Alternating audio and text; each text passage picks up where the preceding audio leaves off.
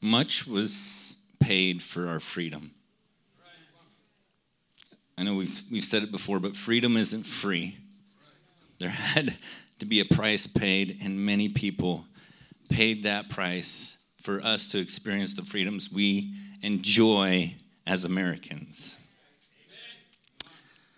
Freedom from taxation from the British, but also freedom to worship God the way that um, they felt like they were felt like um, God was calling them to worship Him, and they were willing to lay down their life for that freedom, knowing that they probably weren't going to get to see that that gift. They paid that price for us. They were willing to pay that price for us so that we could experience that freedom. Jesus paid a great price for us so that we could experience freedom, so that we could be set free, so that our sins could be forgiven, regardless of what it is, regardless of what you've done, how long you've done it, if you're still doing it. Jesus died on the cross to pay for our sins, to set us free. And he gave that freedom to us as a gift. And we didn't have to do anything to earn it. Our freedom as Americans was a gift. We, sitting here today, haven't done anything to earn that gift. I thank you for those who are sitting in here who have served in our military. And I thank you for your service. Who is who have been willing to say, yeah, I'll step up, I'll pay a price if need be, so that we keep our freedoms. But most of us here stand here and we just receive. Jesus did what he did for us as a gift. He didn't have to do it, but he did it because he loves us. Just like John 3:16 says, "For God so loved the world that he gave his only son that who would be, believe in him shall not perish but have eternal life." Doesn't say Jesus gave his life so that who would ever do such and such and such and such a thing would have eternal life. No, whoever believes in him and accepts that sacrifice, accepts that gift of salvation, will have eternal life.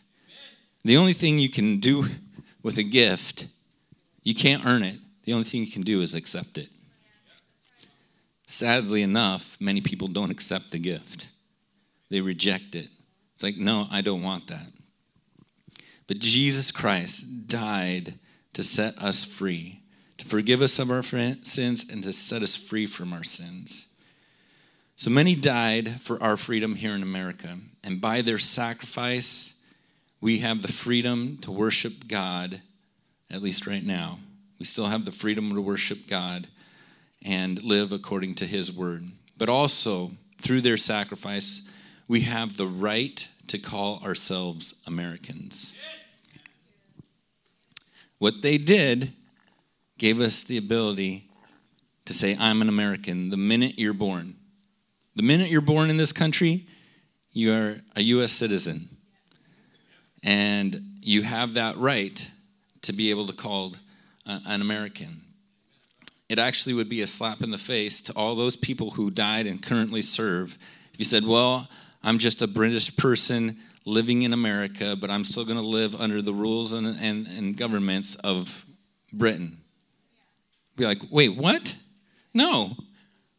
All those people died so that you could be free, so that you could be free from British rule, so that you could be free to worship God the way that um, we believe God is calling us to worship Him. So I hope that you guys can say the same thing, but I can confidently stand here and say that I'm an American, right? How many Americans we got here? Okay. Should be all of us. True, true. I can also confidently stand here and say that I am not a sinner. Before you guys run out the door, I know I'm messing with some of your theology. I'm going to go through why I can confidently stand here and say that I am not a sinner. Romans 5 8 through 11 says, But God shows his love for us in that while we were still sinners, Christ died for us. Since therefore we have now been justified by his blood, much more shall we be saved by him from the wrath of God. For if while we were enemies, we were reconciled to God by the death of his Son, much more, now that we are reconciled, shall we be saved by his life. More than that, we also rejoice in God through our Lord Jesus Christ, through whom we have now received reconciliation. I want you to focus on that first verse where it says, But God showed his love for us in that while we were still sinners. We're still sinners has great implications.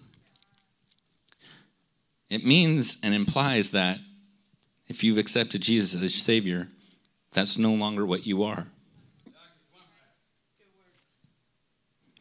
You were a sinner and you were an enemy of Christ. That's what Romans says right here. You were a sinner and you were an enemy of Christ. But if you've accepted his sacrifice, you are no longer a sinner. Have you ever heard the term or somebody say, Well, I'm just a sinner saved by grace? I've, I've used it personally. And I think it's like a false humility almost. It's like, well, yeah, I'm I'm just a sinner. I'm just a, a, fallen person. I'm imperfect, but at least I'm saved by grace and I'll get to see Jesus someday. I want to tell you something. Um, sinners don't make it into heaven. if you read through Scripture, that's not what happens. I'm not a sinner saved by grace because I'm not a sinner. Jesus saved me. Past tense. Jesus says, actually, we are to be born again. And that sinner saved by grace, I don't even know where it kind of came from. It's not in the Bible. Nowhere will you see that we are sinners saved by grace. There's a lot about sinners, and there's a lot about people saved by grace, but they're not one and the same. There are sinners, and then there's those that are saved by grace, and those who accept the free gift of salvation. And Jesus says to be born again. In John 3, starting in verse 3, Jesus is talking to a Pharisee called Nicodemus, and he says, Jesus answered him, Truly, truly, I say to you, unless one is born again, he cannot see the kingdom of God. Hmm. Nicodemus said to him, How can a man be born when he is old? Can he enter a second time into his mother's womb and be born? Jesus answered, Truly, truly, I say to you, unless one is born of water and the Spirit, he cannot enter the kingdom of God. That which is born of the flesh is flesh, and that which is born of the Spirit is spirit. Do not marvel that I said to you, You must be born again. The wind blows where it wishes, and you hear its sound, but you do not, you do not know where it comes from or where it goes. So it is with everyone who is born of the Spirit. And he's saying, you're not going to understand this. But just like you don't understand where the wind comes, where the wind comes from, or where it goes, you just need to trust and have faith. So when we're born into this country, we're immediately Americans. When my son was born, he was immediately a Hargrove to his benefit or detriment. and he immediately became my son. He had no choice in the matter, honestly. but he immediately became my son. And I remember uh, that day. How many parents do we have in here? All right. So you guys know that time when one of your kids are born, it's just like this this uh, moment of pride and joy, like all wrapped into one. And I just remember looking at him like, oh, that's my son. Like I'm so proud of. So proud of him.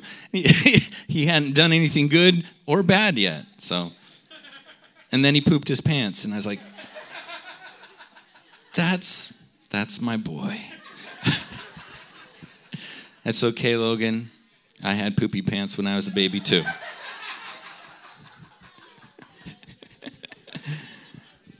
But I remember I was so proud of him because he was my son and he had done nothing to earn that name. I remember with my daughters as well, I was so full of joy when they were born. I just remember, wow, that's my daughter. And I was like, I think I'm going to have to buy some guns.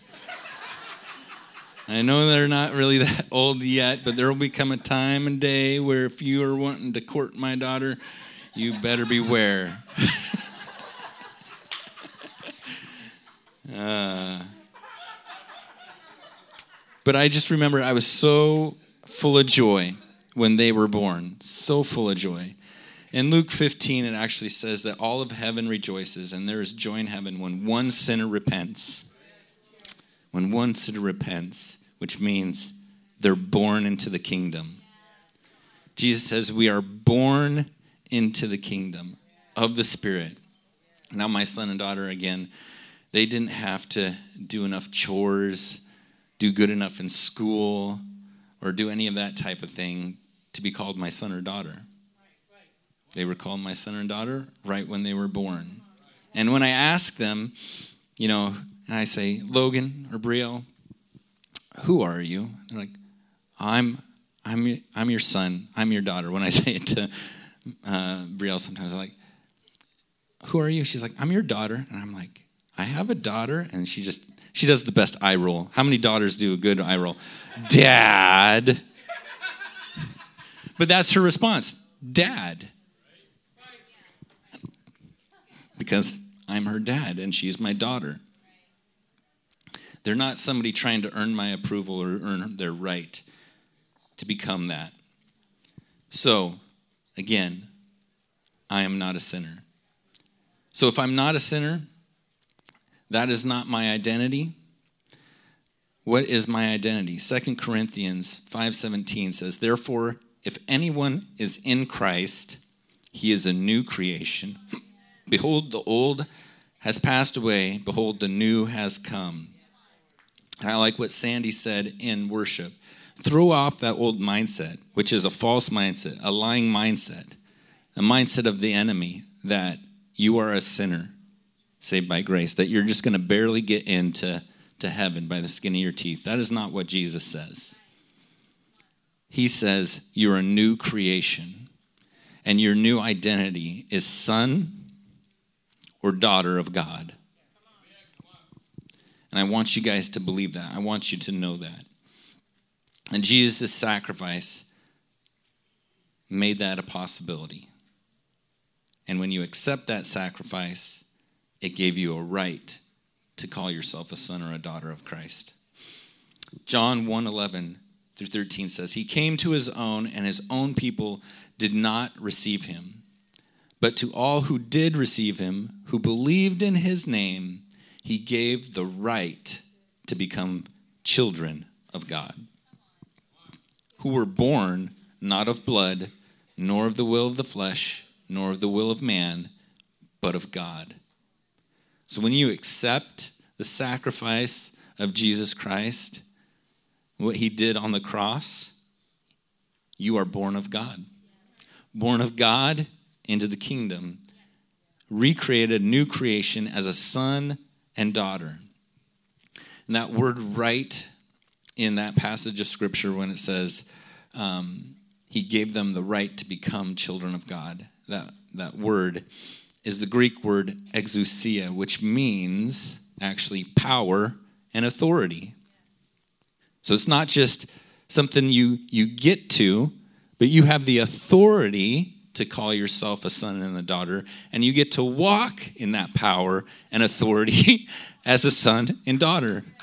My kids have certain rights, have certain benefits to being part of my family. They have a nice, warm, comfy bed that they get to sleep in, unless they do something really bad and then I kick them out to the doghouse. No, I don't do that. but they usually get three square meals with usually like four or five different snacks throughout the day. They eat way too much, but but because they're my son or daughter, they get all the benefits of being my son or daughter. And they have the power and authority. We have the power and authority as kids of, of Christ to be called son and daughter and to operate as son and daughter. So, if just want to make one thing clear though. Who needs to go through this process of being reborn? Everybody. Everybody needs to this, go through this process of being reborn because, as Jesus says, none are good except for him. All need to be reborn. Romans 3 23 through 26 says, For all have sinned and fall short of the glory of God, and are justified by his grace as a gift through the redemption that is in Christ Jesus, whom God put forward as appropriation, propitiation by his blood to be received by faith. This was to show God's righteousness because in his divine forbearance he had passed over former sins. It was to show his righteousness at the present time so that he might be just and the justifier of the one who has faith in Jesus justifier of the one who has faith in Jesus. Justification means that Jesus declares you righteous. Right now, as a son and daughter, he declares that you're not just a son and daughter of Christ, you are a righteous son and daughter of Christ. And not based on your righteousness, because your righteousness, as described in the Bible, is filthy rags. That means the best of the best of the best that you can do is infinitely not good enough compared to Jesus' righteousness, with which he clothes you in when you accept his sacrifice, and God sees the righteousness of Christ on you. Does that mean you're perfect? Does that mean you don't make mistakes? No. I still make mistakes. My kids still make mistakes. But there's a process. Once Christ declares us righteous, he takes us through this process called sanctification, which is that process of becoming righteous. And it's on him. Philippians 1 6 says, And I'm sure of this, that he who began a good work in you will bring it to completion at the day of Jesus Christ. Meaning, I started this good work in you. I declared you righteous. Now I'm going to make you righteous. Trust me, follow me, do what I say. You don't have to do it on your own. You can't do it on your own. You can't do it in your power. It has to be my power. And He will lovingly walk you through it and bring you to perfection. He will bring you to His perfection. And He doesn't want you to beat yourself up whenever you make a mistake. You trip and fall. And I think sometimes some of us feel like, and I, I kind of lived like this for a long time, where I'd make a mistake, trip, and I fall, and I feel like God was kind of looking down on me, kind of shaking his head, like, well, I can't believe you did that one again. Like, but that's not what God does.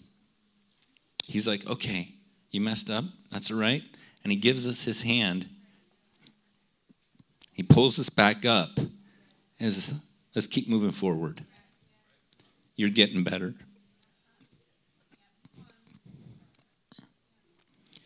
See, when my kids make mistakes, which they do, have bad attitudes, throw things at each other, call each other names, do mean things, which I did when I was little too, man. I, I look back at my days as a kid, and I still apologize to my brother. It's like, man, I was such a bad big brother. I literally, literally rubbed your face in the dirt.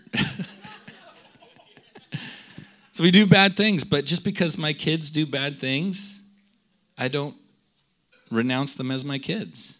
They're still my kids. I'm like, okay, you really messed up that time you have to go through the whole process again and you have to try to earn your way back into my good graces and earn the right to be called my son again. No. They're still my kids. He's still my son, still my daughter, even though they mess up. Even though we messed up, we're still righteous sons and daughters of Christ. I want you guys to live in that knowledge. I want you to walk in that freedom. See, Christ paid for that freedom not only to be f- free and, and saved from the past sins, but free to walk apart from sin. You don't have to live under the weight of sin anymore. You don't have to live with your head held down in shame. Oh, I just, I messed up again.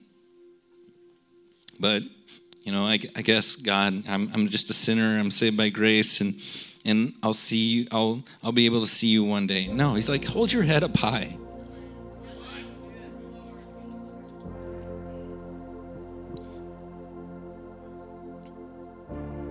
You're my kid. Hold your head up high. So what? You messed up. You know, I paid for it. We can work through it. You'll learn, you'll get better. I'll make you better. Look at me. Sometimes it's it's hard for us to to look up when we make a mistake and to look at somebody in the eye that maybe you wronged just had this experience with my son and like I love you. I'm just waiting for you to say you're sorry. I'll give you forgiveness. We'll move on. You'll get better. God does that with us. Keep your head up high. Look to me.